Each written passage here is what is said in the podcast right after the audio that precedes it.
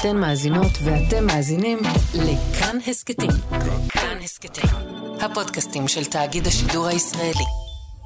לפני שלושה שבועות בדיוק הלך לעולמו הסופר חתן פרס ישראל א' ב' יהושע.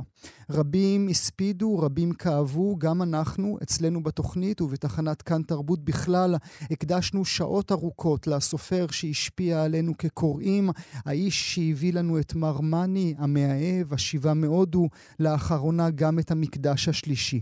עד כה נמנעו בני משפחתו של יהושע לדבר. הבוקר אנחנו שמחים לארח בתוכנית את בנו, גידי יהושע. בוקר טוב, גידי. בוקר טוב, גואל. גידי, אני מודה לך שאתה נמצא איתנו הבוקר. איך עברו עליך השבועות האחרונים מאז שאבא הלך לעולמו? טוב, זה, זה קשה, זה עצוב, גם יש, גם יש געגוע. כאילו מצד אחד כמה שאבא הכין אותנו לקראת הפרידה הזאת, אה, הייתה פרידה טובה. אולי נדבר יותר מאוחר על מהי פרידה טובה. ותמיד גם אבא היה אומר, תקשיבו, מותו של איש בן 80 זה לא טרגדיה. הוא אמר את זה גם היה לפני שהוא היה, הרבה שנים לפני שהוא היה בן 80, הוא נפטר בן כמעט 86, ועדיין, אולי זה לא טרגדיה מותו של איש בן 86 באופן אבסולוטי, אבל בהחלט אה, אצלי יש געגוע גדול mm. וכאב גדול, כי בשנים האחרונות הוא לא היה רק אבא, הוא גם הפך לסוג של חבר. אה, ככה מין התקשרות מאז שאימא הלכה לעולמה, נכון? אני חושב בעיקר מאז השנים שאימא הלכה לעולמה, וגם בשנת המחלה. וככה בשנים האחרונות זה לא היה רק טיפול בהורה חולה, שגם זה כמובן חלק מהעניין, אבל גם ככה הייתי מגיע כל יום אחרי עבודה ככה בשבע בערב ויושבים ומדברים על אב ועלדה וצוחקים. גם איש שהצחיק אותי מאוד וגם הצחקתי אותו מאוד. אה, ושיחות, שיחות אה, שונות ומשונות על כל העולם ובחברות גדולה. אפילו שיחה שממש בשבוע לפני מותו, ככה ישבנו על מיטה והוא ניסה להבין איך פייסבוק מרוויחים? מה המודל העסקי של פייסבוק? ראיתי את הפייסבוק ואמרתי לו, כן, אבל הוא שאל איך אתה משלם. אני אומר, אני לא משלם, אני, המוצר. הוא אומר, כן, אבל איך הוא משלם צוקרברג הזה? איך הוא מרוויח את הכסף הגדול? אז ככה, הוא היה סקרן, ויודע בדיוק מה קורה איתי, ומה קורה בעבודה, ומה קורה עם החבר של הבת שלי, וכולי וכולי. אז... אולי תנסה... אני באתי, באתי כאילו סופר, אני באתי אבא וגם חבר, ככה. אולי תנסה להסביר לי דבר שבאמת לא הבנתי. אה, היה לי הכבוד אה, לשוחח עם אבא שלך כאן בתוכנית פעמיים בשנה האחרונה. למה הוא הכין אותנו כל הזמן למוות שלו? למה, למה כל הזמן הוא דיבר על זה? כאילו, גואל, עוד רגע זה קורה. א', כי ידענו.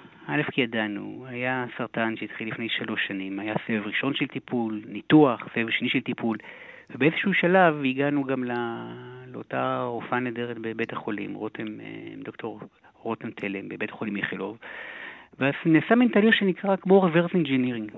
כאילו שואלים מה הערכים שאתה רוצה, אומרים המצב הוא כזה שהסרטן כבר נמצא, והוא התפשט על כל הגוף. ואז אומרים, אוקיי, אז מה עושים? ואז היא שואלת שאלות. והשאלה הראשונה, האם אתה רוצה את חייך שנותרו לחיות כמה שיותר טוב? אז הוא אמר, כן, התשובה חיובית. ואז היא שואלת שאלה שנייה, האם אתה רוצה לחיות כמה שיותר בכל מחיר? הוא אומר, לא, האמת שלא. אם ככה, ההמלצה שלנו היא לעזוב כרגע טיפולים, ולחיות ככל ניתן בצורה הטובה ביותר בזמן שנשאר הלאה. ואבא הבין את זה, והשלים עם זה, ו... ונערך לזה. נערך לזה מתוך, גם מתוך אותה אמירה שחיים יש להם איזושהי מחזוריות מסוימת, והם מסתיימים. והוא הרגיש מאוד ממומש, ושהוא עשה, ושהוא יצר, ושהוא נתן, ושהוא הקים גם משפחה וגם יצירות, וזה הזמן ללכת. וזה בסדר, זאת אומרת, וזה בסדר, זה... תמיד היה איזה פלירטוט מסוים עם המוות. כבר מהסיפור הראשון שלו, עם נכון. הזקן. ואני חושב שזה בכלל ככה במשפחה. גם סבא שלי ככה, היינו מדברים על מוות באופן חופשי, כן, בסוף מתים. ולכן לשבת ליד מיטתו ולהגיד לו, לא, לא, אתה תחיה, הכל יהיה בסדר, אתה תעבור, תצא מזה, שכל צד יודע שהוא משקר, זה לא הטעם. הוא היה איש של אמת, ואמר, זה האמת, ונסתכל בלבן של העיניים למוות. וניפרד באופן מלא. היו בדיחות ממוות? כן, לגמרי, לגמרי. היה יושב ככה מסתכל נגיד על הארונות בבית ואומר, וואי, כמה זמן אני ככה מפרק פה את הכל, וואי, וואי, כמה מסמכים אני משאיר לכם. והייתי אומר לו, אבא, אני אקרא לך שתבוא לעזור לנו, שצריך פה מישהו שיזרוק מהר. אז היינו צוחקים על זה. לגמרי. זה משהו שאתה בכלל מתחיל לחשוב עליו, על הספרייה שלו, על הבגדים שלו, על הארונות שלו? לאט, לאט, לאט, לאט. בסוף מגיעים להכל. תראה, יש לי ידידה טובה, גל גבאי. שלפני כמה חודשים, אחרי איזשהו ראיון שהוא אמר שהוא הולך למות, היא שלחה לי וואטסאפ. אמרה, תשמע, ראיתי את הרעיון עם אבא שלך, תדע לך, אבא שלי מת בגיל 63 מהתקף לב בן לילה, שהייתי איתו בכסח מוחלט. וכל החיים זה מלווה אותי. והוואטסאפ של גל ככה הדהד לי. אמרתי, לא, לא, לא הייתי איתו בכסח והוא לא בסיפור אחר, אבל אמרתי, פה תהיה פרידה אמיתית. זאת אומרת, הכל, הכל, הכל יהיה סגור ו, ו, וגמור. אגב, אבא גם נהג לצטט את לייבוביץ' שאמר, אין בעצם דבר כזה מוות. הוא אומר, יש חיים ויש אין חיים. מוות הוא לא, הוא לא ממש מושג. Mm-hmm. ועכשיו אני בחיים, אחר כך אני אהיה באין חיים. Mm-hmm. אתה יודע, זה קצת דומה לאמירות לפעמים שאומרים, אין לי בעיה עם החיים, אין לי בעיה עם המוות, יש לי רק בעיה עם הקטעי מעבר. דיברנו uh, רבות uh, באמת במהלך השעות הארוכות ששוחחנו אודות אביך, וכל הזמן חזר כחוט השני העובדה שמרגע שאימא שלך הלכה לעולמה, הדוקטור uh, רבקה יהושע, איקה, uh, מאותו רגע הוא, הוא, רצה, uh, הוא, הוא, הוא רצה ללכת איתה. האם יש אמת בזה, או שעשינו איזושהי גלוריפיקציה, איזושהי האדרה לזוג? קצת איזושהי מהדרה לדעתי, כי... הדברים יותר מורכבים מאשר רצה או לא רצה, העולם הוא לא בינארי לגמרי. אבל אני חושב שכן, כשאדם מבוגר מגיע והוא רואה שגם, תראה, יש הרבה ספרות שעוסקת במתי אתה מרגיש שלם ללכת לעולמך, מתי אתה לא, וזה עניין של מימוש, ועניין של השלמה וחרטות וכולי וכולי. וגם קצת עניין שמסתכלים, כשאדם מבוגר מסתכל על האנשים הרלוונטיים סביבו. הוא אומר, וואו, רוב האנשים שהיו רלוונטיים בחיי אינם כבר יותר. והיה לו תמיד רשימת ה-12, קראנו לו רשימת התריסר. הוא אמר, זה יהושע וזה עמוס וזה ירי, כל מיני שמות של חברים שהיו ואינם עוד. אז כאילו אומר, בוא, בוא נצטרף, בוודאי, בוודאי שדמויות אחרות שהוא מסביב. הרי כשאדם בן 20 הוא חי, כמה אנשים מתים הוא מכיר? Mm. באמת שפגש. Mm. בודדים, אם mm. בכלל. כשאדם בן 85 מכיר, אז יש הרבה. אז לכן יש את ההשלמה היותר, יותר נכונה לזה. אתה יודע, גואל, גם אתה וגם אני נגיע לשם מתישהו. Hmm. כן, לפעמים אני מחכה לזה אפילו. כן, כולנו. מה, מה זה אומר להיות הבן של א' ב' יהושע? תראה, זה לא קל לגדול, אה, לא קל לגדול, לא קל לגדול עם דמות דומיננטית מאוד, או מוכרת מאוד, או מפורסמת מאוד. לכן גם רצינו תמיד את ההפרדה. גם אני וגם מיכל הלכנו לתחומים קצת אחרים. שמרנו, הגענו לעצמאות מאוד מהירה, גם בגיל, גם לעזוב את הבית, גם כלכלית וגם אחרת, בשביל ליצור איזשהו separation, איזושהי נבדלות. זה כבר בעניין לא שייך לאלף בית יהושע, זה שייך באופן כללי בכלל לגדול. לפעמים אומרים, זה נורא כיף לגדול עם מישהו אה, מפורסם. אני, אני לא חושב. כי מה? אבל... כי בא, באיזה פינות זה נכנס? לי היה גבריאל בבית, כן? אף אחד לא הכיר אותו. כן. לא, לאיזה פינות מביא אותך המודל האבאי הזה? תראה, המודל הבאי, אבא אמר ככה, אבא עשה שמה, ואני חושב שהרבה גם לא, לא הבינו אותו עד הסוף. Mm. לא הבינו גם למשל, תמיד, למשל בעולם הפוליטי, תמיד הוא היה, לא, אתה שמאל, אתה איש השמאל. אני חושב שאבא היה מעבר לדברים האלה. הוא היה מספיק משוכלל, מספיק מבין את המורכבות של דברים שיש. הוא היה הומוניסט גדול, הוא חשב על שוויון, אבל גם שינוי, שינוי לגבי גם תפיסת שתי מדינות הייתה גם חלק מתוך, היותו חושב כל הזמן. הוא היה ציוני אמיתי. הוא מאוד מאוד האמין בסוג בציונות במובן הישן של בוני המדינה. המפא"יניקי, ימי קום המדינה, הוא הריץ את בן גוריון למשל. אז אחר כך שניסו לנסח אותו, לנסח אותו לאיזשהו שמאל כזה או אחר, mm-hmm. אני חושב שתמיד אמרתי, הם לא מבינים אותו באמת, הם לא באמת מבינים את המורכבות של הדעות שלו, ואת המוכנות שלו לקבל דברים מכאן ומכאן. Mm-hmm. לא כל דבר מחולק לשבטים. אבל זה אומר גם מבחינתך כילד של גידי, אה, אבא שלך עשה פדיחות אתמול בטלוויזיה, אבא שלך כן, כתב את המאמר הזה? כן, mm-hmm. בטח, בטח. אז אתה מפתח פה של ביבי, וכן, הוא כתב את הדבר הזה, ואני, אני, אני, הוא, הוא. ו- ויאללה, שיהיה לכם כאילו בהצלחה. Mm. בוא נגיד ככה, זה לא נותן לך הנחות בשום מקום, mm. להפך. להפך. אנשים סביבך בכלל ידעו שאתה הבן של א' ב' יהושע? תראה, בסוף תמיד, אה, בסוף תמיד יודעים. אנשים מדברים עם אנשים. אבל אחרי כמה זמן, בסדר. אז היה פה איזו אנקדוטה מסוימת, ואחרי זה, יאללה, ממשיכים הלאה. אף אחד לא יחזיק אותך, אף בחורה לא תמשיך להיות לך מערכת יחסים רק מעבר לדבר הזה אחרי הריב השני, ואף מקום עבודה לא יחזיק אותך אחרי השבוע השלישי, אז זה נו, מקסימום יגידו, הוא קקה כמו האבא שלו, כן? כן זה בדיוק הדברים האלה. המורים לספרות, המורות לספרות התעסקו איתך? הייתי תלמיד די בינוני בספרות, אני חייב להגיד. ותמיד, אגב, גם אבא, ראינו עכשיו את התעודת בגרות שלו, קיבל 80 בספרות. יש פער, דרך אגב, בין כתיבת ספרות לבין, אה, לבין ניתוח ספרות. Mm-hmm. ואגב, גם אבא, הלשון שלו, כעברית תקינה, הוא לא מדבר עברית טובה. יש הבדל בין ספרות לבין לשונאות. הוא היה דמיון, סיפורים, אבל מנחם פרי העורך היה מטפל אותו, יושב איתו כמעט שורה-שורה, פסיק-פסיק מסדר אותו. כי יש הבדל בין עושר של שפה ומורכבות של שפה ומורכבות של רעיון לבין, וואלה, חוקי התחביר, ואם אמרו פ' דגושה או לא פ' דגושה. והוא לא, לא היה לו חשוב גם מדי הנושאים האלה. אני לא זוכר מי זה היה הסופר, אולי אזכר אחר כך, אה, שסיפר אה, שהבן שלו, סופר מאוד אמריקני, מאוד מוכר, שסיפר שהבן שלו אה, נבחן בכיתה על יצירה שלו, והוא עזר לו במבחן והם קיבלו נכשל. אני חושב שאפשר גם להגיד פחות או יותר אצלנו אם זה עושה סיפור טוב.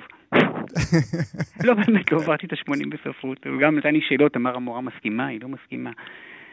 זה אחרת. מה אנחנו לא יודעים על אבא שלך? הרבה דברים. אני חושב שהוא הוא היה איש הכי נטול פוזה וגינונים, אני חושב שאני מכיר.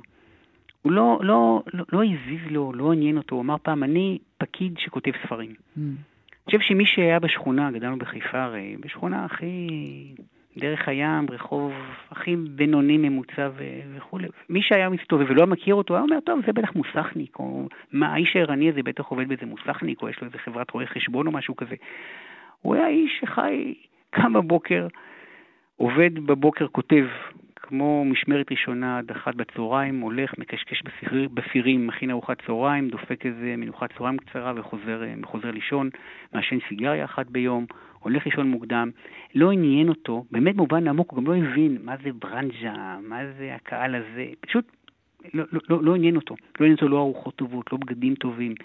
הוא לא עונה לשום קלישאה של סופר. לא של זה שיושב בבתי קפה בכסית מהחבורה של אלתרמן ושותים ומדברים, ולא מתבודד בערים, משהו כזה או אחר. הוא פשוט היה כמו איש רגיל, שאומר, אני פקיד וכותב ספרים, כי אני צריך לכתוב ספרים. הוא לא הבין שהוא, הוא הרי ידע שהוא חלק מה, מהאליטה הספרותית ביוס, בישראל, שהוא ועמוס, אה, נכון, החבריה נכון. שנושאים אליהם עיניים. נכון, הוא ידע, הוא ידע את זה באיזשהו שלב, נכון, אבל מה הוא עשה עם זה? השאלה האם זה גבה mm. ליבו בגלל זה בהכרח? Mm-hmm. אני לא חושב. Mm. אני לא חושב, זה לא...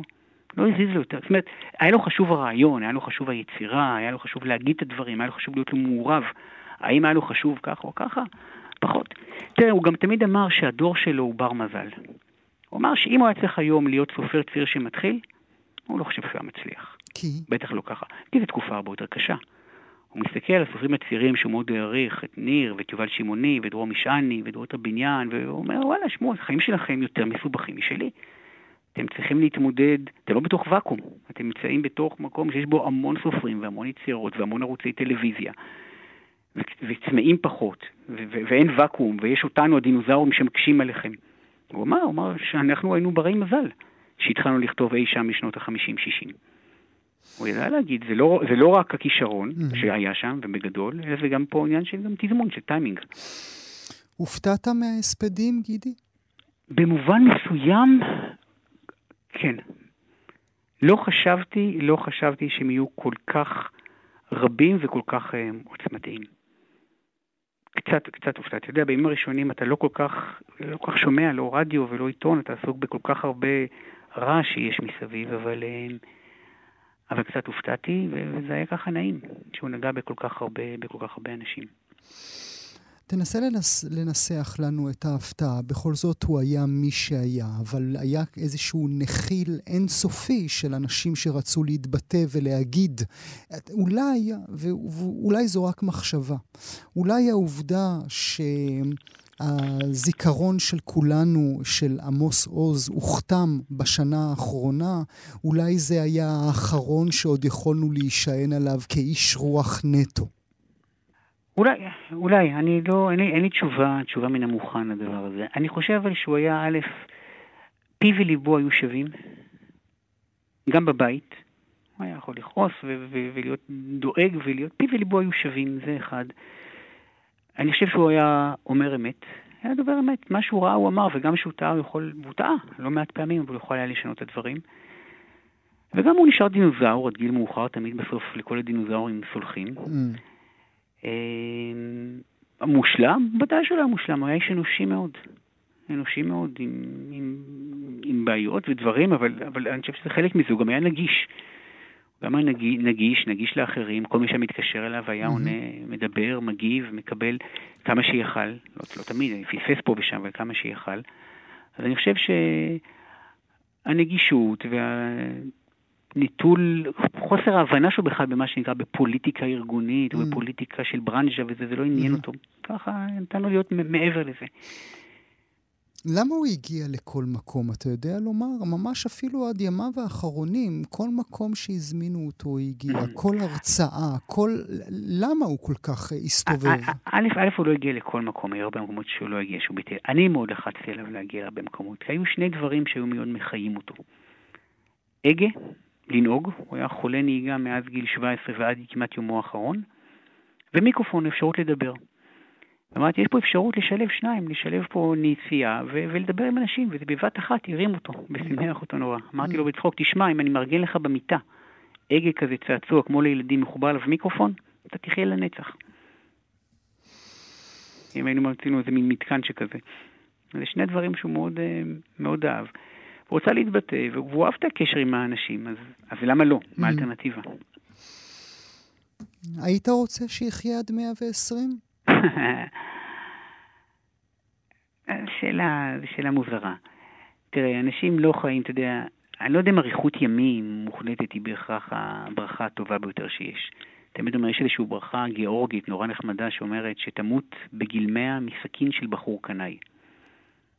שתמות בגיל 100 מסכין של בחור קנאי. תחשוב כמה יופי וחן וחוכמה יש בכל כך מעט מילים. נכון? אתה יודע שאני כותב את זה ברגע זה ממש, כן? שלא ישכח, כן. כן, פרסמת, אבל זה אני חושב שאיזשהו מתכון ל... איזה ורסיות על לחיות כמאה, כעשרים וכולי. אני לא יודע, אני חושב שהוא הגיע לשלב שבו אמר, הייתי מספיק, חייתי מספיק, אה, נתתי מספיק, אני לא רוצה לסבול, אני, אני משחרר. Mm. זה, אני משחרר, לא נאחז בחיים בצורה ש... שגם לא מכבדת לפעמים. אני חושב שזה, אני מאוד מכבד את הדרך הזאת, אני מקווה שגם לי יהיה את האומץ ב... שיגיע הזמן. השעות האחרונות היו קשות? השעות האחרונות היו קשות. אני ישנתי איתו בחדר בבית חולים בלילה, וידענו שזה הולך להיות קרוב. הוא כבר היה מחובר ככה למורפיום. והוא מת מאוד בשלווה, ואחרי שהוא מת גם השתהיתי, כי ידעתי, זה היה שלוש בלילה, שתיים וחצי בלילה, שלוש, ונשארתי איתו בחדר לבד עוד כמה זמן, עד שקראתי לרופא, ועד שקראתי לאחות, ועד שהרמתי טלפון לאחים ולכולם. כי ידעתי שעוד מעט האבל הזה כבר לא יהיה פרטי שלנו, שלי, mm. של המשפחה, הוא יהפוך להיות איזה משהו שאין לך באמת שליטה עליו. גם שהוא נסע מכוונות טובות, הוא כבר לא, הוא כבר לא שלך, או משהו אחר. ולכן מתחנו ומשכנו עוד טיפה את השעות האלה, ככה ישבנו שם וראינו את האורות ככה עולים על הבית חולים, ככה לבניינים לבד, ועל הבניינים מסביב, אורות של מין זריחה קיצית כזאתי, והיה שקט מוחלט, ודממה מוחלטת, וכאילו שמרנו, מצצנו את הרגע הזה עוד ועוד טיפה, טיפה לשמר אותו טיפה באינטימיות הזאת, בחברות הזאת. מה המילים האחרונות שהוא אמר לך? מה, תשמע, זה נשמע כמו זה... זה כל כך קיצ'י שאני מתבייש להגיד. אמרתי לו, זה נורא, זה כל כך קיצ'י, ממש לא נעים הקיצ'י הזה. אמרתי לו, אבא, אני אוהב אותך, הוא אמר לי, אני אוהב אותך יותר. וזהו. איזה מין אבא הוא היה, והאם השנים האחרונות הפכו אותו לאבא טוב יותר ממה שהוא היה כשהוא גידל אותך? הוא היה, הוא היה אבא עסוק, הוא לא היה אבא... זה, אני חושב שזה בכלל עניין דורי. אבא של גילי שנות ה-70 וה-80, היה לו עולם משלו, עולם עשיר, מלא. תופס, אה, עם הרבה מאוד עניינים, הרבה מאוד דרמות, שלא כל כך הייתי מעורב בהן. באמת שלא הייתי כל כך מעורב בהן. אה, אני חושב שגם בכלל משפחות של אז היו קצת יותר, זה לא איזה מין דביקיות של נוסעים ביחד לכל מקום, אבל הוא היה בעניינים מאוד, דואג, דרך אגב דואג מאוד אם צריך. דואג ברמה של מתי אתה בא, מתי אתה חוזר, אתה צלצל. בלילה נעלמתי, לא התקשרתי, איפה היית, נסעת, חזרת בלילה, נשארת בים, לגמרי לגמרי דואג במובן הזה, כי אני חושב שהדמיון, שהוא גם כוח גדול ליצירה, הוא גם כוח גדול לדאגה, יכול להיות לפעמים. והוא בהחלט היה אבא דואג, ואבא... מה קורה בלימודים ומה קורה בזה, אבל שוב, לא, לא, לא, היה לו את העולם שלו ולי, היה את ה, ולי ולך היה את העולם שלנו. מה שכן, היה הרבה מאוד ויכוחים, היה ויכוחים פוליטיים, הנושאים, היינו מתווכחים, הדיונים האלה היו מאוד מאוד ערים. קשה מאוד להתווכח איתו, אבל uh, הוא היה מאוד אוהב את זה. והשנים האחרונות ריככו אותו? השנים האחרונות שריככו, כן, קצת ריככו. פתאום, כאילו, ככה, זה גם החיסרון של אימא, וגם ככה איזשהו מהלך. ואני גם משתנה, אתם יודעים, mm-hmm. פער בין, בין ילד בן עשר למבוגר בן חמישים הוא mm-hmm. פער גדול, אבל mm-hmm. הפער בין איש בן שמונים לגבר בן חמישים הוא כבר קטן יותר. Mm-hmm. אז אני חושב שהיה איזשהו, ככה, איזושהי התקרבות. באמת, באמת הנאה, זאת אומרת, היינו צוחקים הרבה, היינו, היה ככה שיחות, מדברים, צוחקים, הולכים, היה, היה רגעים של חסד, אני חושב. מישהו מכם כותב? מישהו מכם קיבל את הנשיקה של אבא? לא ישירות, אף אחד לא כותב ישירות, אני לא, אתה יודע, אני קצת עוסק בתחום חופף כזה, אני קצת עורך טלוויזיה, אבל, אבל לא באמת כותב, לא, לא פרוזה אף אחד לא כותב, גם יש כאילו מה שנקרא בתוך עולם הגבולות, ולחלק את הגבולות, את האזורים של כל אחד ואחד. אבל איך תדע? יש, ספ... יש ספרים במחשב של א' ב' יהושע שאנחנו לא יודעים על קיומם? אני לא, אני לא יודע להגיד לך עוד, כי עוד לא באמת אה, בדקנו ופתחנו. אבל uh, אני לא חושב, זה לא כך מתאים לו. הוא לא היה אדם אוגר. Mm. משהו היה לא טוב, הוא היה מוחק וזורק, ומשהו היה טוב, היה מפרסם אותו. הוא היה תכליתי. אחד הספרים שלו, השיבה מהודו, שזה mm. ספר uh, נחמד, הוא... הוא מוקדש הייתי... לך, נכון? מוקדש לי, נכון. Mm. הוא נכתב אי שם בשנות ה-90. בשנות ה-90, לא, גם במקרה, אבל אני הייתי בהודו, בטיול של הודו אחרי, אחרי צבא. עכשיו צריך לזכור, זה נשמע קצת משונה, אבל לא היה לא אינטרנט ולא גוגל מפ ולא מפות ולא גוגל פוטו, והוא רצה לכתוב במקום שנקרא גאיה או בוד גאיה.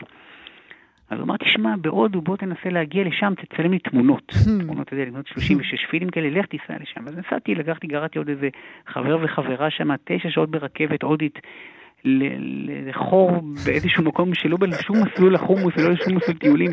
הגענו למקום שנקרא גאיה, בוט גאיה, אף אחד לא הבין מה מערבים בכלל רוצים להסתובב בתוך המקום הזה. נסענו, הגענו לשם, מין אזור שהיה משמעותי, משום מה בהחלט שהוא חשוב לסיפור שלו, והוא משמש שם איזה מקום שקשור לבודה באיזשהו אופן. באמת באתי ופירקתי שם כמה פילמים, כמה פילמים של uh, תמונות על המקום אחד אחרי השני, ובסופו של דבר אבל... באתי וצילמתי, צילמתי וחזרתי, אחר כך אחרי חודשיים, שלושה אני מגיע עם פקט של תמונות ככה גדולות, מכל הכיוונים, כמו עבודה ככה של תחקירן טוב. מסתכל ככה עם קצת מבט נבוך, אומר, כן, לא, זה אחלה, כבר כתבתי את הכל. לא יכול להתאפק לחכות לתמונות. רציתי לבקש ממך לסיום שתאמר לי רגע אחד שלא תשכח, אבל נדמה לי שענית על זה כבר, נכון? כן, יש הרבה רגעים, אני לא צריך רגע אחד, יש הרבה. הספר האהוב עליך של אבא שלך? אני לא יודע אם יש איזה משהו אחד אהוב. זה השיבה מהודו קצת, כי יש לי ככה איזשהו חיבור גם מהסיפור הזה, גם מהקדשה. אבל יש ויש. גידי יהושע, אני רוצה לברך אותך ולשלוח אה, נחמה מאיתנו. תודה רבה על השיחה הזאת. תודה רבה, גואל. תודה רבה. אתן מאזינות ואתם מאזינים לכאן הסכתים. כאן הסכתים, הפודקאסטים של תאגיד השידור הישראלי.